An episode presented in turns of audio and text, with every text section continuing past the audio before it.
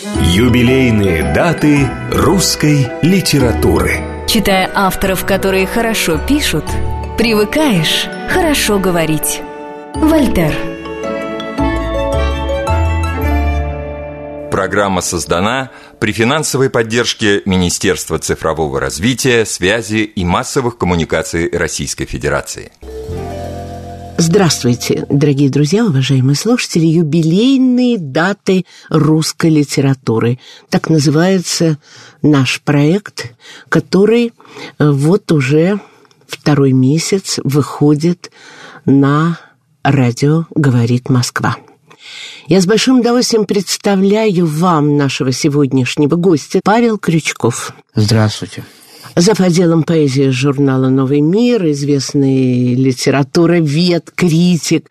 В общем, человек, который обладает колоссальной способностью. вероятно, это связано, Павел, с тем, что вы их очень любите, этих людей. Сегодня наш герой Константин Паустовский. С чего мы начнем? Вы знаете, я все думал и думал, с чего же начать. Все одно слово влезет в голову, слово «чудо». Я сколько живу и думаю о Паустовском, столько не могу понять э, и, и твердо ответить на вопрос, почему это чудо существует, как от его прозы, как отражение солнечного вот зайчика идет на тебя, на читателя, каждый раз это необъяснимая магия и необъяснимое очарование.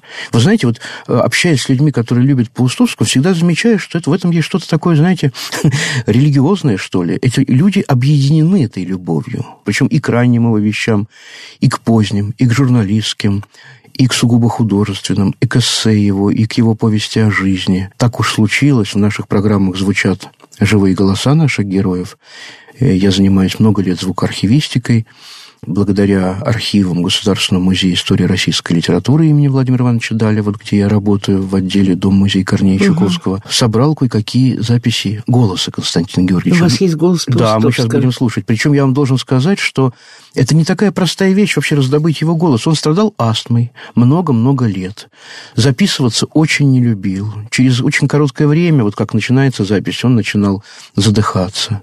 Э, Лев Алексеевич Шилов, наш легендарный звукоархивист, Э, и его помощники, коллеги, Николай Иванович Нейч, покойный, замечательный радищик, они ездили в Тарусу и записывали э, Константин Георгиевич телеграмму, записывали Ильинский омут, записывали из «Золотой розы». Вот в том самом доме, где сейчас музей, и где э, Галина Алексеевна, падчерица Арбузова, показывает до сих пор людям этот дом. Для меня, конечно, Паустовский – это еще и Чуковская линия, потому что они были друзьями, они общались, они вместе делали один подвиг, о котором, я надеюсь, мы тоже поговорим говорим. Но все-таки начать хочется с живого голоса человека, потому что в голосе сохраняется личность говорящего и читающего. Особенно в случае с писателем, с литератором, с тем, кто работает с логосом, со словом. Э, и прежде чем мы послушаем замечательное выражение о Паустовском Михаила Михайловича Пришвина. Паустовский – это поэт, распятый на кресте прозы.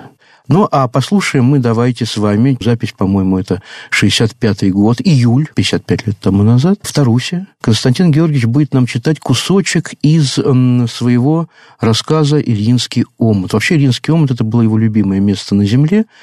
И вот мы сейчас этот кусочек с вами услышим. Такие места действуют на сердце неотразимой силой. Если бы не опасение, что меня изругает за слащавость, я сказал бы об этих местах, что они благостны, успокоительны, и что в них есть нечто священное. Имел же Пушкин право говорить о священном сумраке царскосельских садов.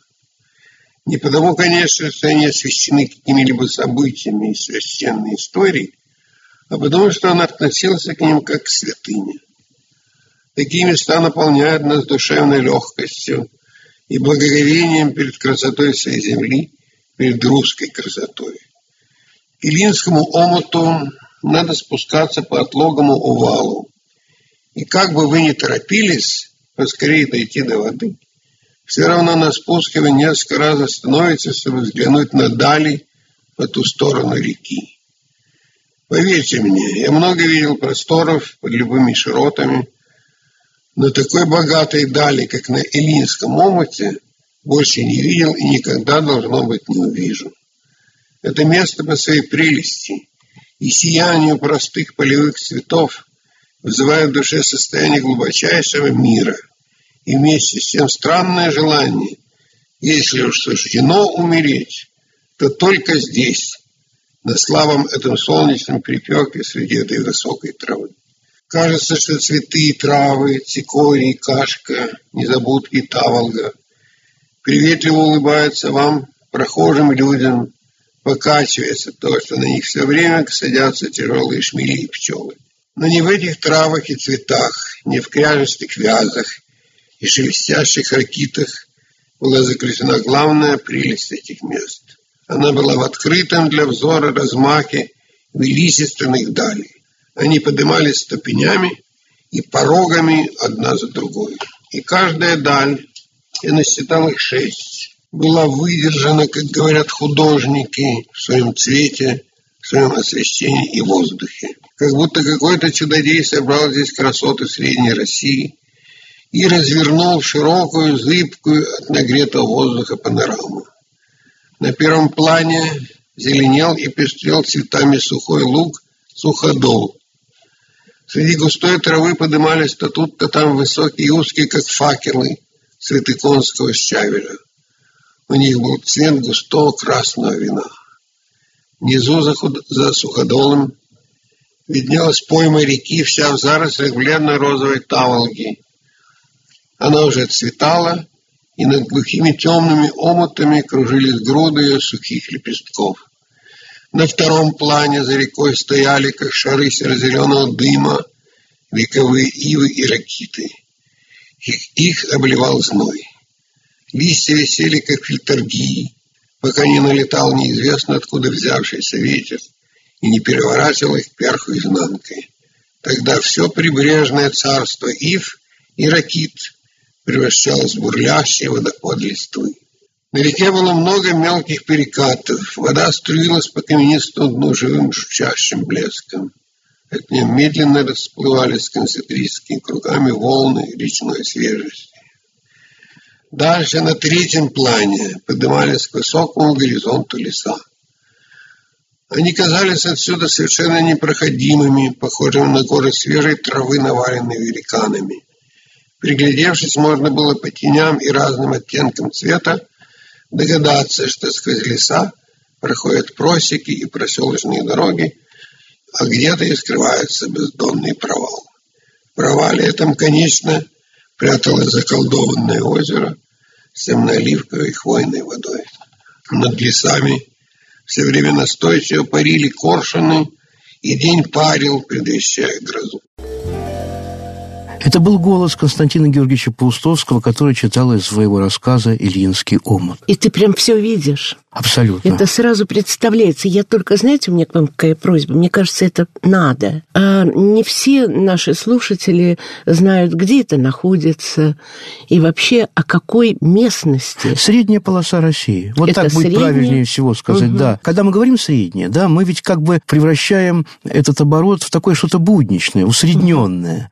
А на самом деле это совершенно не так. Это самая красота. Это самая красота-то и есть. И эту красоту он своим внутренним взором прозревал, конечно, как никто. Вот сейчас, когда я слушал так долго его голос, я совершенно в какой-то момент впал в литургию. Действительно завораживающий совершенно не только поэт, распятый на кресте прозы, и художник, распятый на кресте прозы, конечно. Да, он как будто рисует. Как будто Он рисует, пишет. безусловно. Не зря у Мгм. него столько биографических очерков, очень сердечных, о русских художниках, понимаете? О Мгм. Левитане, например, Мгм. изумительный совершенно. Не зря он так любил Чехова, который, как и Бунин, его учитель, который его приветствовал еще Константина Георгиевича открыткой, э, она начиналась словами «дорогой собрат» в 47 году, один рассказ Бунин прочитал. Вот эти все люди, и Борис Зайцев, с которым он встречался в Париже в 62 году, все эти люди объединены вот этим удивительным внутренним поэтическим зрением и художническим зрением. Если вы разрешите мне, Диана Осина, хотел бы вам кусочек прочитать. Этот текст называется «Паустовская сторона», и, конечно, он перекликается с э, Мещерской стороной, с знаменитым сборником его рассказов. Там есть эпиграф из стихотворения замечательного поэта Бориса Алексеевича Чичибабина 1984 года, который так и называется «По-устовскому». «Мир дышит лесом и травой, как бы в прозрачности предутренней. Нет зрения в прозе мировой, восторженней и целомудренней. И мне светлее от того, что в скукель будня, в блескель праздника я столько раз ни одного не перечитываю классика». И вот сам текст – если наша огромная страна с ее пока еще сохраняющимися лесами и полями, реками и озерами, с криками птиц и полыхающими зорницами, вдруг неожиданно исчезнет с карты мира, и если мне скажут, что ее можно восстановить с помощью прозы какого-нибудь писателя, я с радостью назову именно его имя. И еще скажу вам, какой бы ни оказалась причина, от чего вы взялись читатели перечитывать прозу Паустовского, с вами обязательно начнет происходить что-то необычное. По себе знаю. А ведь это в нашем случае просто сборник рассказов и повестей. Просто, да не просто. Это похоже на сон во сне. Сладкое и тревожное ощущение с какими-то полузабытыми накатами и порывами. В какой-то момент у вас начинает захватывать дух и замирать сердце. Вы даже начинаете слышать и обонять как-то иначе. Читая его прозу, страница за страницей, поглощая и впитывая это неторопливое, воспользуясь старинным словом письмо, вы неизбежно вспоминаете о своем внутреннем человеке, о том, что когда-то красиво и старомодно называлось душою. Распорядок нынешнего дня, нынешнего бытия, увы, неизбежно и неуклонно загоняет этого внутреннего человека куда-то за можай нашей быстротекущей жизни. О том, что означает сие географическое сравнение, можно справиться в интернете. Кстати, в популярной сетевой энциклопедии, в ее статьях, посвященных, например, писателям, есть свой уклад и порядок. Прямо под изображениями этих людей аккуратным столбиком размещаются четкие рубрики пункты от даты и места рождения до факсимильного образца личной подписи. Есть там, среди прочих, и такая оригинальная опция, как направление. У Паустовского написано «романтизм». Это хорошее слово, но оно не объясняет всего. Это я имел наглость сейчас процитировать Это из вы? э, моего да, вступительного очерка да, да, да, книги. к книжке его вот рассказов «Мещерская Угу. сторона», выпущенных издательством «Время» в 18 году. Я помню, что когда я писал этот очерк, я просто не спал э, в две ночи, потому что я был страшно взволнован. Это был случай, я очень благодарен издательству, когда на меня обрушилось много прозы Паустовского. Я даже сунул нос в его самую раннюю, э, ну вот само слово «романтизм» заставляет, его первая вещь большая, она называлась «романтики». Вот я не зря говорю, что все, что связано с Паустовским, всегда какое-то чудо. За день до этой нашей встречи я побывал в квартире на Арбате человека, с которым очень подружился незадолго до его смерти. Мы никогда не виделись, только разговаривали по телефону. Очень я его влюбил, и сейчас в него влюблен, и очень влюблю его, уже нет на свете. Вот я оказался в его квартире, я увидел э, среди книг Паустовскую полку. Там стоял двухтомник, э, неизвестный Паустовский, выпущенный 20 лет назад, в 2002 году. Я попросил этот двухтомник на память. Мне разрешили, я взял. Это квартира Виктора Витальевича Татарского. Вашего, да, вы? да, ваш- вашего друга и коллеги. Ой, И вот Виктор Витальевич, который, будучи еще когда-то очень-очень молодым человеком, первое произведение, которое с эстрады, со сцены он читал, это были как раз две миниатюры Паустовского. Мне рассказал об этом его друг, писатель Дмитрий Шеваров. Я позвонил ему, похвастался про этот двухтомник. Он сказал, это я подарил Виктору Витальевичу Татарскому этот двухтомник. Вот он к тебе теперь и приехал. Я вот взял как раз... Круг Вот видите, да, замкнулся. и держу в руках второй том этой книжки, только вчера снятой с полки э, Виктора Витальевича Татарского. И вот здесь, во втором томе этого двухтомника «Время больших ожиданий», э, сын Паустовского Вадим Константинович Паустовский напечатал эту первую вещь своего отца романтики, написанную, дата гласит между 16 годом и 23-м. Конечно, это все условные даты. И вот там на третьей же страничке такая главочка называется «О творчестве». Константин Георгиевич, как я понимаю, очень молодой. Сколько ему лет в 16 году? 30 нету. Он пишет. «Все, что я пишу, баловство». Так говорит Сташевский. Но из этого тумана рождаются иногда простые и свежие образы. Я могу писать обо всем, что мне хочется. Почему рассказ должен быть не меньше двух страниц? Пусть он будет в одну строчку. От этого он не станет хуже. Туман стоит зеленой морской водой. Рыжая осень осыпается в переулках, и глаза женщин темнеют от любви к крошечным детям. Я пишу о сером и теплом вечере, когда от пасмурной воды еще сочится запоздалое тепло и запах подводных трав, о капризах детей с изумленными глазами. Все это небрежные слова, наброски, но эти образы преследуют меня. Я могу думать о них часами. Я пишу о теплом женском дыхании, о сумраке приморских кафе, о Шелле, о снежной музыке Грига, о желтых берегах Эллады и смерти Байрона, судорожно, словно боясь опоздать, я бросаю эти мазки из слов. В лабораториях университета я наблюдал процесс кристаллизации. Из мутного раствора слагаются тонкие плоскости, и растет прозрачный и твердый кристалл, преломляющий солнце. То же со мной и сейчас. Каждое утро меня будет гомон воробьев. Я чувствую, как еще по-мальчишески молодо мое тело. Это музыка. Это музыка, вы слышите? То есть поэт, художник, музыкант. Это правда. Вот мы с вами и соединили эти три важнейших слова. Конечно, в случае с Паустовским надо еще понимать, что мы имели дело с писателем. Он четыре раза номинировался на Нобелевскую премию. То есть последние четыре года своей жизни. Да, 68 год, 67 66 и 65 В случае с Паустовским нам надо также понимать, что мы еще имеем дело с человеком, который, как и несколько подобных ему э, личностей советской эпохи, с одной стороны, очень удушливый, а с другой стороны, очень свободный, как это не парадоксально. Как, вот это как не парадоксально. Ну, вот это вот очень интересно. Он об этом, кстати, говорил. Вы знаете, угу. у него, у нас же с вами вот все наши встречи немножко проходят, мы как-то договорились так, э, немножко проходят по домофорам Пушкина. Правда ведь? Да. Ну, да, да. Тут как ни, ни крути, все время угу. это происходит. У нас и первая программа была да. Пушкин и Чуковский, Чуковский и Пушкин. И вот у меня в руках два прижизненных издания Паустовского. Ну, конечно, легендарные 61 -го года «Альманах-то русские страницы», где он был редактором, как и в случае с предшествующей литературной Москвой 56 -го года, легендарным тоже альманахом. И вот эта книжечка удивительная, «Наедине с осенью», я только супер снял, оставил дома, он там стоит у забора, Константин угу. Георгиевич с собакой. Гениальный совершенно снимок. Такой, знаете, забор, штакетник. Собака встала на задние лапы, положила ему лапы, значит, на грудь. И он в такой куртке охотничьей смотрит на нее. Я его так люблю. Вот знаете, он такой красивый человек, Константин Георгиевич. Вот вроде смотришь, сухопарый, какой-то сухарское вроде Не, такой. он красивый. Красавец. Он все-таки красавец. А как он угу. был обаятельным с женщинами? Какой он был рассказчик, но об этом мы еще Женщины поговорим. Женщины тоже его любили. Любили. Любили женщины его действительно. Да, от него шла энергия тепла, света, любви, точности. Я написал в этом предисловии, что в античные времена считалось, что вот эти листья лавра в венце, в венке, из которых, значит, сплетена награда, могут спасти от прямого попадания молнии. В прозе Паустовского тоже содержится вот это предохранительно целебное свойство. Оно может уберечь от прямого попадания пошлости. Угу, Когда угу. Паустовского хоронили, вот все это пространство, прилегающее к ЦДЛ, а я, вы проговорились перед передачей, что вы были в тот ну, день... Ну, вот это счастье Что вы были в тот день чудо. в зале, когда Марлен Дитрих вставала да. перед ним на колени. Угу. Ну, вот видите, Леночка, я смотрю на вас и думаю... И думаю, сколько думаю, же вам лет? Нет, это вы так сейчас сказали. Я думаю о другом. Я думаю, что вы видели живого Паустовского. Дорого бы я дал, чтобы его увидеть. Да, очень... так повезло просто. Да, угу. да. И там же как было смешно. Ему же нельзя было никуда выходить. Он очень плохо себя чувствовал. Она, когда стали скричать в зале, что он здесь, в зале, и он вышел, и она действительно опустилась перед ним, значит, на колени. Это был ее вечер? Это был ее вечер, да. И у угу. нее лопнуло платье, причем той стороной, которая к, не к залу, а туда. Поэтому она не торопилась вставать. Угу. А он не мог нагнуться и ей помочь встать, потому что если бы он нагнулся, его бы хватил бы очередной угу. инфаркт, просто он плохо себя чувствовал.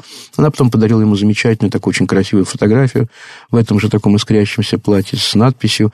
Ее совершенно поразил рассказ его телеграмма, который, к счастью, существует и как кино, мы с вами говорили. Ну, это правда. Замечательный это... фильм, да. Ну, вот вы мне можете сказать, как получается, что человек, наделенный таким талантом, ну, это безусловно, да, обращается к такой теме. Это надо пережить. Да, это его история. Она такая, это, она это такой его и была. История? Да, это его история. Он был он, он содержал в себе всех персонажей этого рассказа, но, может быть, кроме этой Насти, которая да. не приехала э, к маме, а приехала уже, когда мама приехала не стала. Приехала поздно. Да, поздно приехала и пережила вот то, что она пережила. С ним была подобная история, это описано в его угу. литературе о Константине Георгиевиче.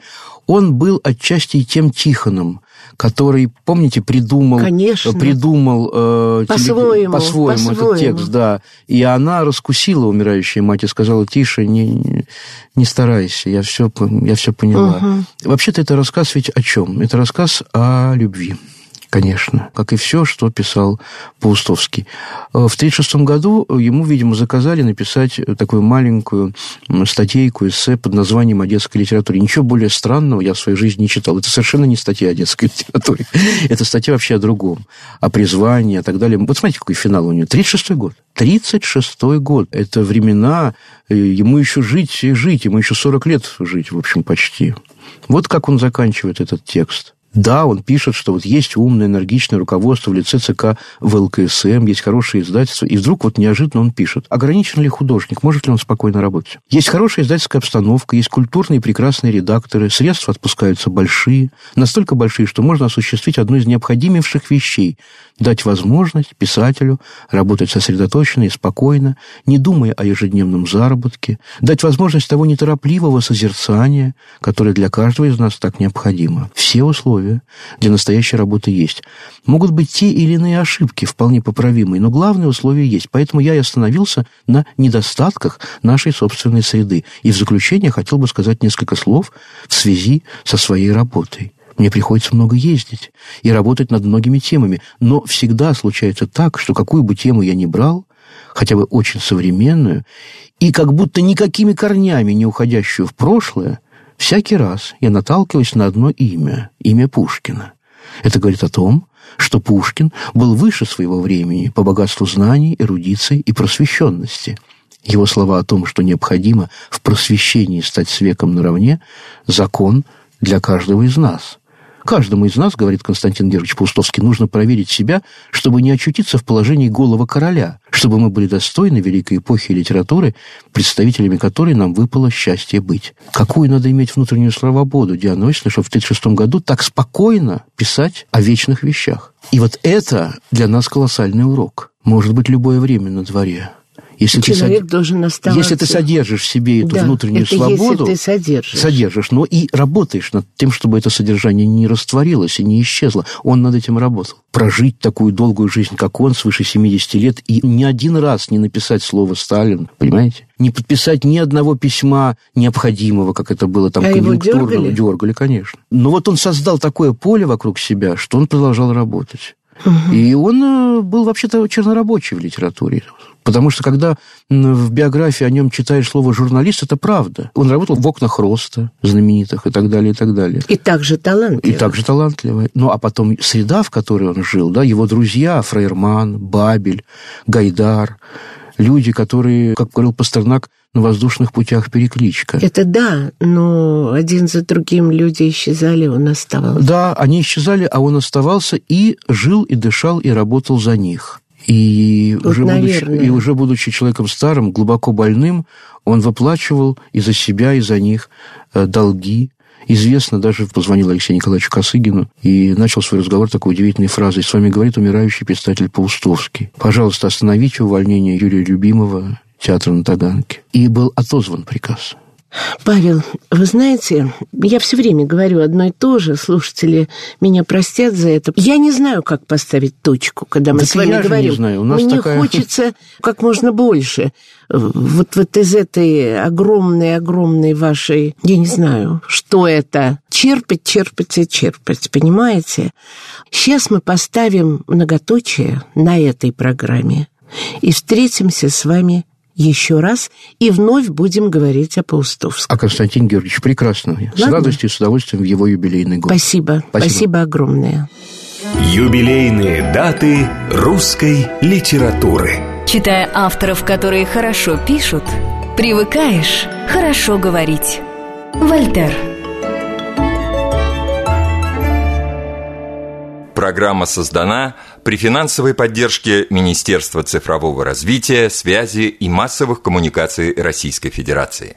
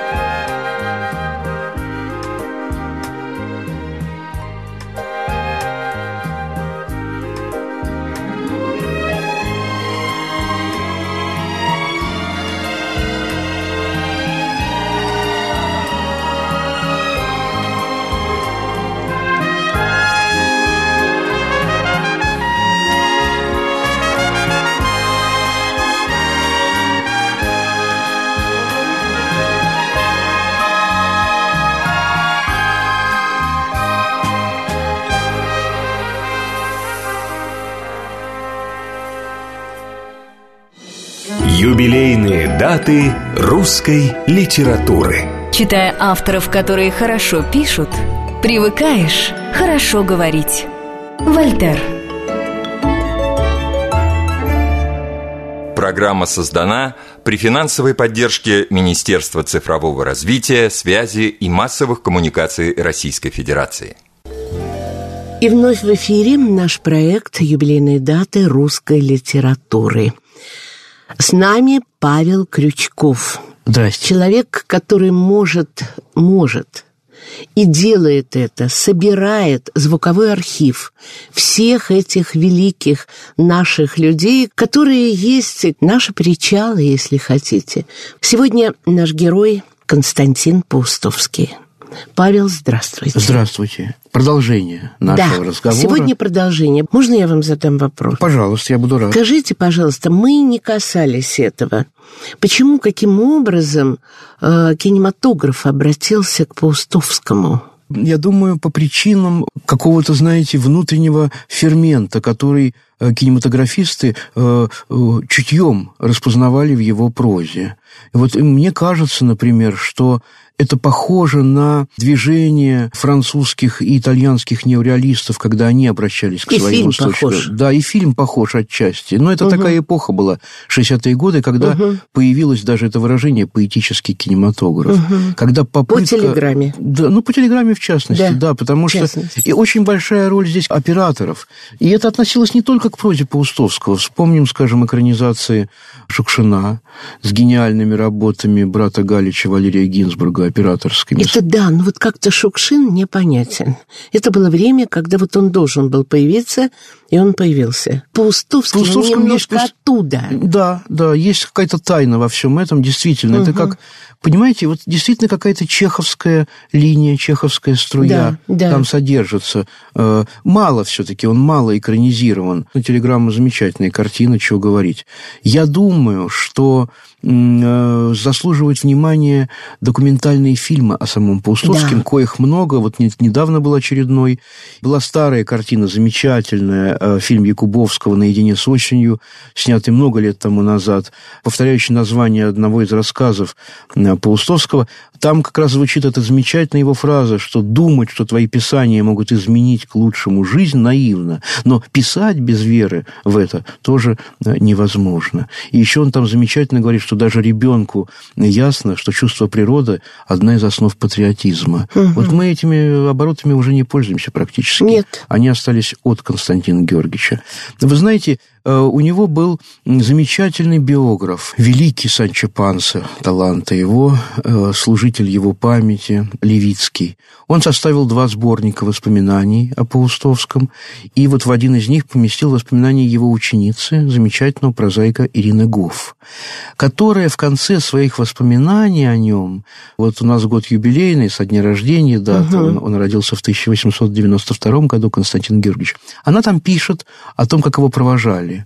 И замечательно пишется. Она стояла в почетном карауле и видела все эти бесконечные золотые розы. Конечно, несли золотые розы по названию его, одной из главных его книг. И она пишет очень так вот глазом художника, что сначала она увидела черные мягкие ботинки с черным плетеным верхом и вспомнила, подумала об Италии, где он был, потому что в 65-м, будучи там, он много очень ходил, двигался, и, наверное, там их купил, думала она, разглядывает его башмаки. Потом знакомое лицо поднялось, да, руки сложенные на груди, играла и пианистка Юдина. Шкловский кричал, что нельзя... Он плакал и кричал, что не надо плакать. Река пришла к морю, кричал Шкловский. Это замечательно все было. И вот она в конце пишет, что вышла книга воспоминаний о нем, она туда не попала, а вот теперь второе издание она попала. Я часто о нем думаю, пишет Ирина Гофф. Да, он обладал редкостным талантом учителя. Не случайно среди его страстных поклонников много учителей. Он умел создавать особую, таинственную, прекрасную атмосферу творчества. Именно это высокое слово хочется здесь употребить. Как делать стихи не его метод, не его подход к разговору о том, как надо писать. Каждый писатель для него волшебник, мах, а не работник, не токарь, шлифовальщик фразы. Его письмо ко мне, пишет Виногов, кончалось словами «Очевидно, рассказы делаются из того же вещества, из которого делаются сны». Я об этом же тоже писал, не зная, что она об этом написала. Это поразительно. Он был магом, пишет Гов, и он не заземлял, а приподнимал назначение слова «писатель». Разнозначным этому слову для него было звание «гражданин». Конец цитаты. Это очень интересно. Знаете, Лидия Корнеевна Чуковская когда-то говорила, что первый сам издат в Советском Союзе, в России, это была записанная кем-то э, выступление э, Паустовского в 1956 году на обсуждение романа Владимира Дудинцева «Не хлебом единым». Это поразительный текст совершенно. Он очень большую головную боль создал портработникам. Вот у меня сейчас перед собой. Помните, там э, два героя, значит, один это такой... Да вещь какая, э, Да, да, да. Один там это такой вот э, директор комбината, Дроздов, негодяй.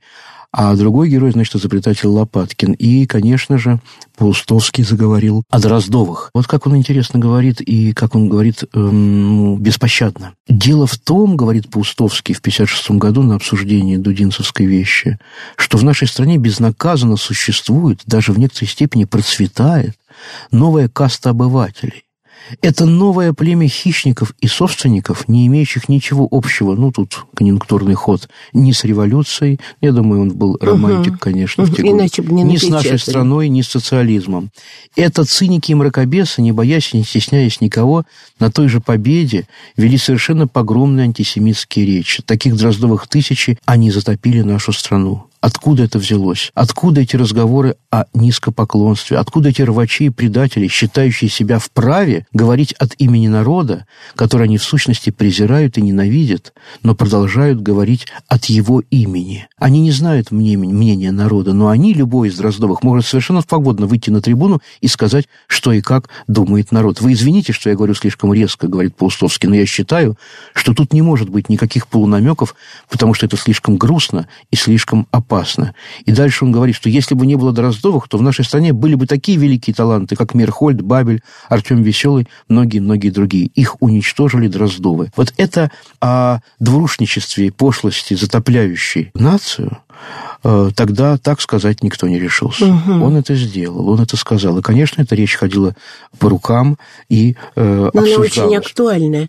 И да. вот сейчас бы надо перечитать бы нам Дудинцева. Да, хотя, вы знаете, может быть, его сегодня этот роман было бы читать нам трудновато. Он все-таки остался в своем времени. Так бывает, когда произведение остается в своем времени, а эхо от него могут, может рождать какие-то импульсы в следующем времени. Ну, вот то, что сказал Паустовский. Ну, например, да. Это Сама проза даже, вот Паустовского мы о нем говорим, э, понимаете, она неповторима. Но, может быть, это и хорошо, что она неповторима, потому что сегодня, вот вы спрашивали меня про кино, да, вот, скажем, мой сын, которому 20 с небольшим лет, он смотрит старые фильмы и говорит, папа, так сейчас уже никто снимать не будет, с такими длинными планами, с такими паузами, с такими диалогами. Время изменилось, совсем угу. другой ритм, и на этом фоне тоже создается свое искусство, и там есть свои замечательные образцы. Все так, говорю я.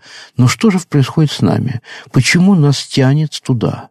Почему нам хочется посмотреть фильм, где длинные планы и диалоги, многим из нас? А все опять упирается в это старомодное слово «душа». Она не изменяется. Она остается такой, какой она и была всегда, жаждущей, страждущей, желающий покоя, мира внутреннего и так далее, и так далее. И проза Паустовского, вот с ее этим пресловутым романтизмом, с ее этим поэтическим внутренним зрением, с ее любовью к родной природе, равняется патриотизм и так далее, и так далее, она очень много человеку может дать для выращивания этой души. Она же все время растет, душа у человека. Растет? Растет. Я считаю, она все время растет.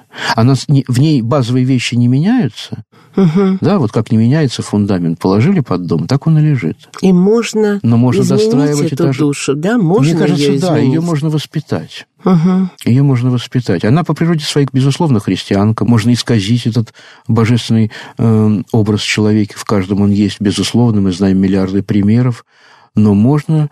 Почему литература? Почему Пушкин написал «И чувство доброе я лирой продолжал»? Ну, не просто так же это сделал. Я помню, что когда я писал вступление к сборнику рассказов Паустовского, я несколько дней ходил в приподнятом настроении. И у меня было такое чувство, что что-то он со мной сделал. Вот я не очень понимал только что. Ну, И- вот он-то точно воспитывает. Безусловно, безусловно. Просто- Конечно, с ним очень интересно и по сегодня, вот в его юбилейный год, вы понимаете, вот скажем, ну, я не знаю, вот я работаю в Чуковском доме, да, в доме Корнея Ивановича, который знал его и любил, и они общались и так далее. Была масса всяких взаимопроникновений, я делал выставку им, посвященную обоим, и Московский музей Паустовского в Кузьминках откликался на эту выставку, там сейчас вот я в интернете смотрел замечательная Анжелика Дормидонова, значит, директор доклад по этому поводу делает и так далее, и так далее, но тут надо сказать о мифологиях.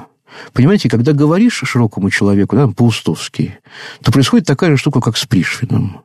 Э, собачки, природа, листочки, Мгм, да, мгм. детский писатель. Да. Но это же глубоко все не так. С Корнеем Ивановичем то же самое.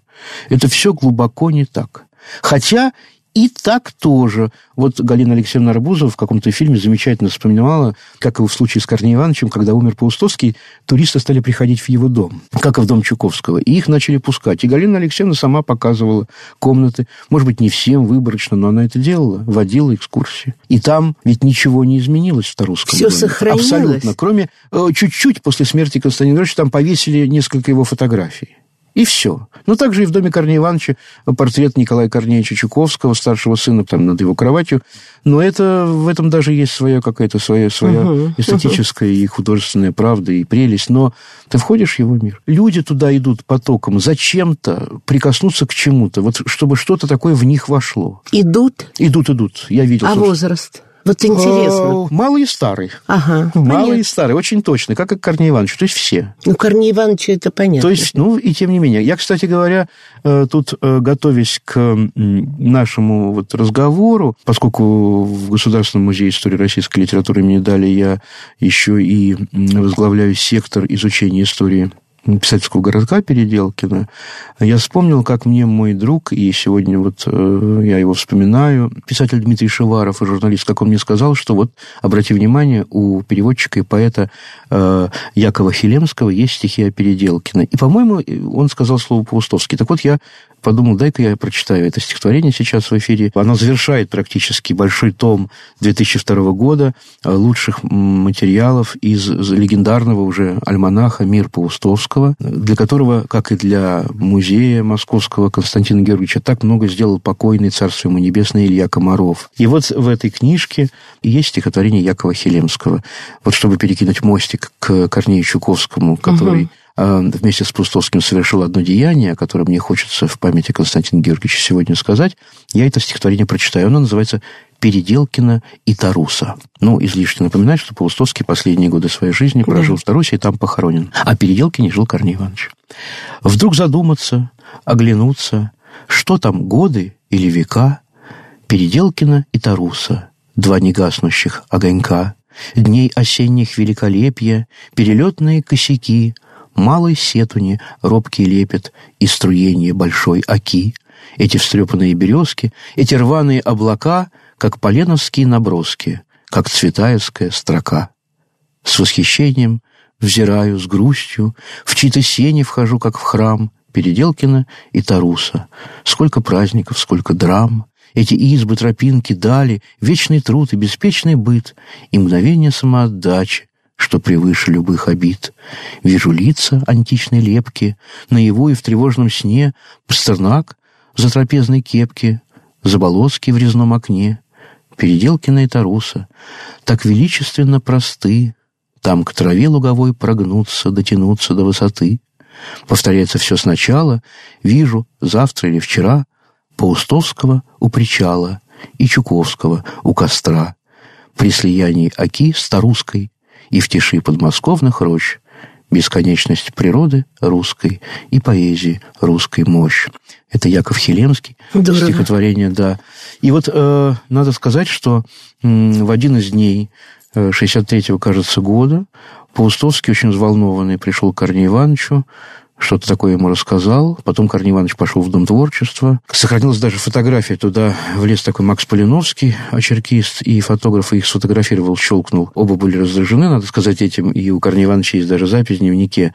Но что там они делали, о чем шла речь? И вот я хотел бы эту историю рассказать. Об этом мало кто знает. У Корнея Ивановича вот такая есть запись, э, сделана 15 февраля 1963 года о Паустовском. И начало этой записи я даже в свое время взял как название к выставке, посвященной Корнею Ивановичу и Константину Георгиевичу. Он обаятелен своей необычайной простотой. Голос у него слабый и очень обыкновенный, прозаический, будничный. Он не изрекает, не позирует.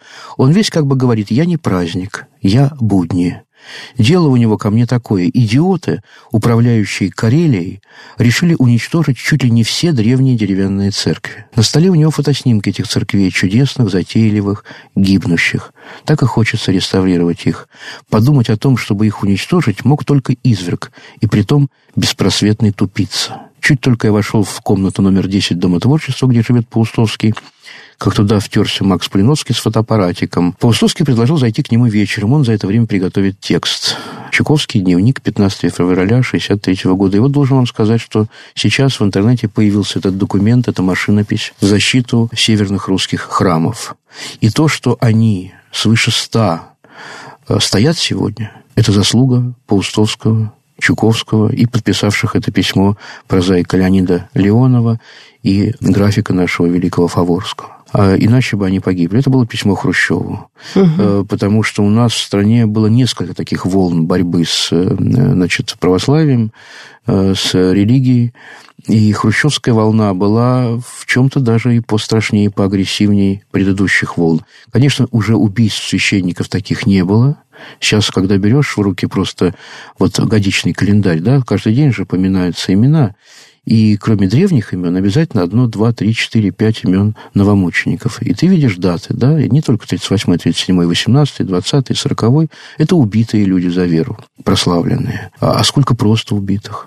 При Хрущеве так не убивали, конечно, этого ничего не было, но издевательство над церковью было невероятное совершенно. И было придумано, что если уничтожить храмы, вот эти деревянные, то у людей не будет религиозного чувства. Они написали письмо. Замечательное оно есть, я не буду его цитировать, угу. но оно очень точное, и это действительно помогло. Я, говоря о Паустовском, хочу и о Чуковском, хочу, э, может быть, если вы позволите, э, показать еще одну запись. Угу. довольно редкую, когда Паустовский не текст читает, а рассказывает. Да, а он был блистательный интересно. рассказчик. Надо сказать, что об этом, не утерпев, рассказал в литературной газете, когда умер Константин Георгиевич, 17 июля это было, 1968 года, Чуковский. И вот он пишет о Паустовском не о его прозе, а о его таланте рассказчика. Так и начинает. Корней Иванович, свое знакомство с Константином Георгиевичем я считаю одной из величайших удач своей жизни. Всякая встреча с ним была для меня истинным счастьем. Он был великолепный рассказчик, и я завидовал себе самому, когда он принимался рассказывать мне какой-нибудь эпизод из своей биографии. Сюжет каждого из его устных рассказов всегда был такой увлекательный, интонации такие живые, эпитеты такие отточенные, словесные краски были так ослепительно яркие, а самая структура рассказа была так изящна, элегантна, легка, что, слушая его, я невольно жалел тех обиженных судьбой людей, кому не довелось испытать это счастье, слушать устные рассказы Паустовского. Вот я и хочу, дорогая Диана Ильичевна, э, пользуясь э, э, добротой значит, Государственного музея истории российской литературы имени Владимира Ивановича да, Даля. Да, это особая благодарность. Да, послушать музею. вместе с вами четырехминутный. Угу. Выдержим Четыре с половиной минуты выдержим? Как ну, это же Паустовский. Паустовский. А, его рассказ в Московском энергетическом институте. Он рассказал, аудитория, студенты, преподаватели, очень смешно рассказал. Запись не очень высокого качества, но если слушать внимательно, все, все угу. слышно. Он рассказал такую новелку о, о своем друге, московскую новелку о том, как пьяный Гайдар шел по Арбату и что из этого вышло. Вот, по-моему, по-моему, она замечательная. Живой голос Паустовского встречу со студентами и преподавателями МАИ в 1963 году рассказ о Гайдаре. Ну, я вам расскажу с посольством. Он жил около Аббата. Зимой он ходил в меховой куртке. Такой, и она топорщилась всегда. Знаете, есть такие куртки. И он шел по переулку комната и видал какое-то посольство с красивой очень герб. Он остановился и смотрит, знаешь. И к нему сразу подскочил милиционер. Говорит, ты чего смотришь? А Гайдар не выносил, когда ему говорили «ты». Чужие. Он говорит, вот смотрю, какое посольство. Тот говорит, да зачем тебе знать, какое посольство? А Гайдар уже раскалился. Он говорит, да может быть я хочу бомбу бросить. И он не успел это крикнуть, как говорит, милиционер уже свистит и держится за, за револьвер. Из подворотни бегут штатские. Вот. И Гайдар говорит, я бы не очень рассердился. Но один из них, говорит, дожевывает селедку, и у него селедочный хвост торчит изо рта. Я увидел это, говорит, разъявился совершенно. Они его потащили по, по телефону в подворотню. И милиционер куда-то звонит, и Гайдар чувствует, что он влип, потому что он говорит, нет, оружия не нашли. Ну, и через пять минут приходит машина с двумя лейтенантами, значит, открытая, его сажают и везут по Арбату, значит, на Лубянку. А в это время по Арбату идет Ваня Халтурин, это чудный редактор Дедгиза, чудный человек, которому э, э значит, э, Гайдар должен был сдать свой рассказ «Судьба барабанщика», знаете, у меня есть такой, еще год тому назад. И вот, и все он не сдает, и не сдает, и не сдает. И в этот день ему был последний срок сдачи. Если ему сказали, если он не сдаст, то деньги обратно, все, полное разорение. И Ваня Халтурин видит, что вместо того, чтобы сдавать, он катается в машине по Арбате. Он ему показал кулак. Тогда те стоп, остановили машину. Кто такой? А Ваня Халтурин человек вообще опытный. Он удрал проходными дворами.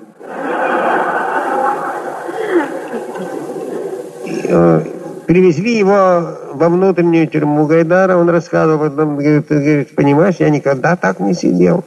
Пришел официант с салфеткой, спрашивает, что я буду на ужин. Потом говорит, дали папиросы посольские даже, курить. И он вообще там блаженствовал. Но это длилось все несколько часов. Вызвали на допрос, узнали кто что, и он вернулся в камеру, где говорит, можно было стоять только на одной ноге. Его продержали две недели. Ну, и все ездили, и Маршак ездил, и Чайковский ездил. Ничего не помогло. Через две недели его вызвал кто-то из, там, из, из этих членов коллегии и сказал вот что, Гайдар, значит, если вы будете пить, так мы найдем в Советском Союзе такое место, где ни капли водки, вас туда вышлем. Он говорит, это, меня это не интересует, он сказал. Во-первых, такое место вы не найдете. Вот. А во-вторых, что я такое сделал, в конце концов? Он говорит, вы же крикнули, а может быть, я бомбу брошу. Он говорит, так я шутил. Вот если в это время вышел посол, услышал, вот там дипломатический конфликт. Ну, в общем, вы свободны, идите. Он сказал, нет, я не уйду. Я же, то есть как вы не? Вот я не уйду, пока не выполните два моих требования. Он говорит, мы привыкли ставить требования. Он говорит, а вот теперь я вам ставлю требования. И тут так раздраженно спросил, какие же ваши требования? Он говорит, первое, снимите с поста этого дурака-милиционера, потому что я там каждый день прохожу, он будет действовать на нервы. Он говорит, это сделали и без вас. А какое второе требование? Он говорит, скажите все-таки, пожалуйста, какое же это было посольство? То исландское. Ну, удовлетворены, да, да, до свидания, нашел. И вот таких историй с ним множество. Вот такой потрясающий рассказчик, кроме того, что писатель. Да, так что Чуковский прав. Чуковский опять прав. Не просто прав, а опять, опять прав. прав. Спасибо вам огромное. Спасибо. Спасибо вам и Переделкина. И я надеюсь, что мы еще с вами увидимся. У нас есть юбиляры, Павел. Это был Павел Крючков, и огромное спасибо Литературному музею имени Даля. И спасибо вам за то, что вы были с нами.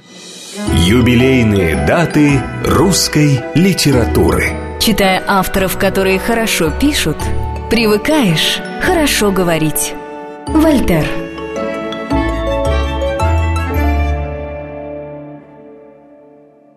Программа создана при финансовой поддержке Министерства цифрового развития, связи и массовых коммуникаций Российской Федерации.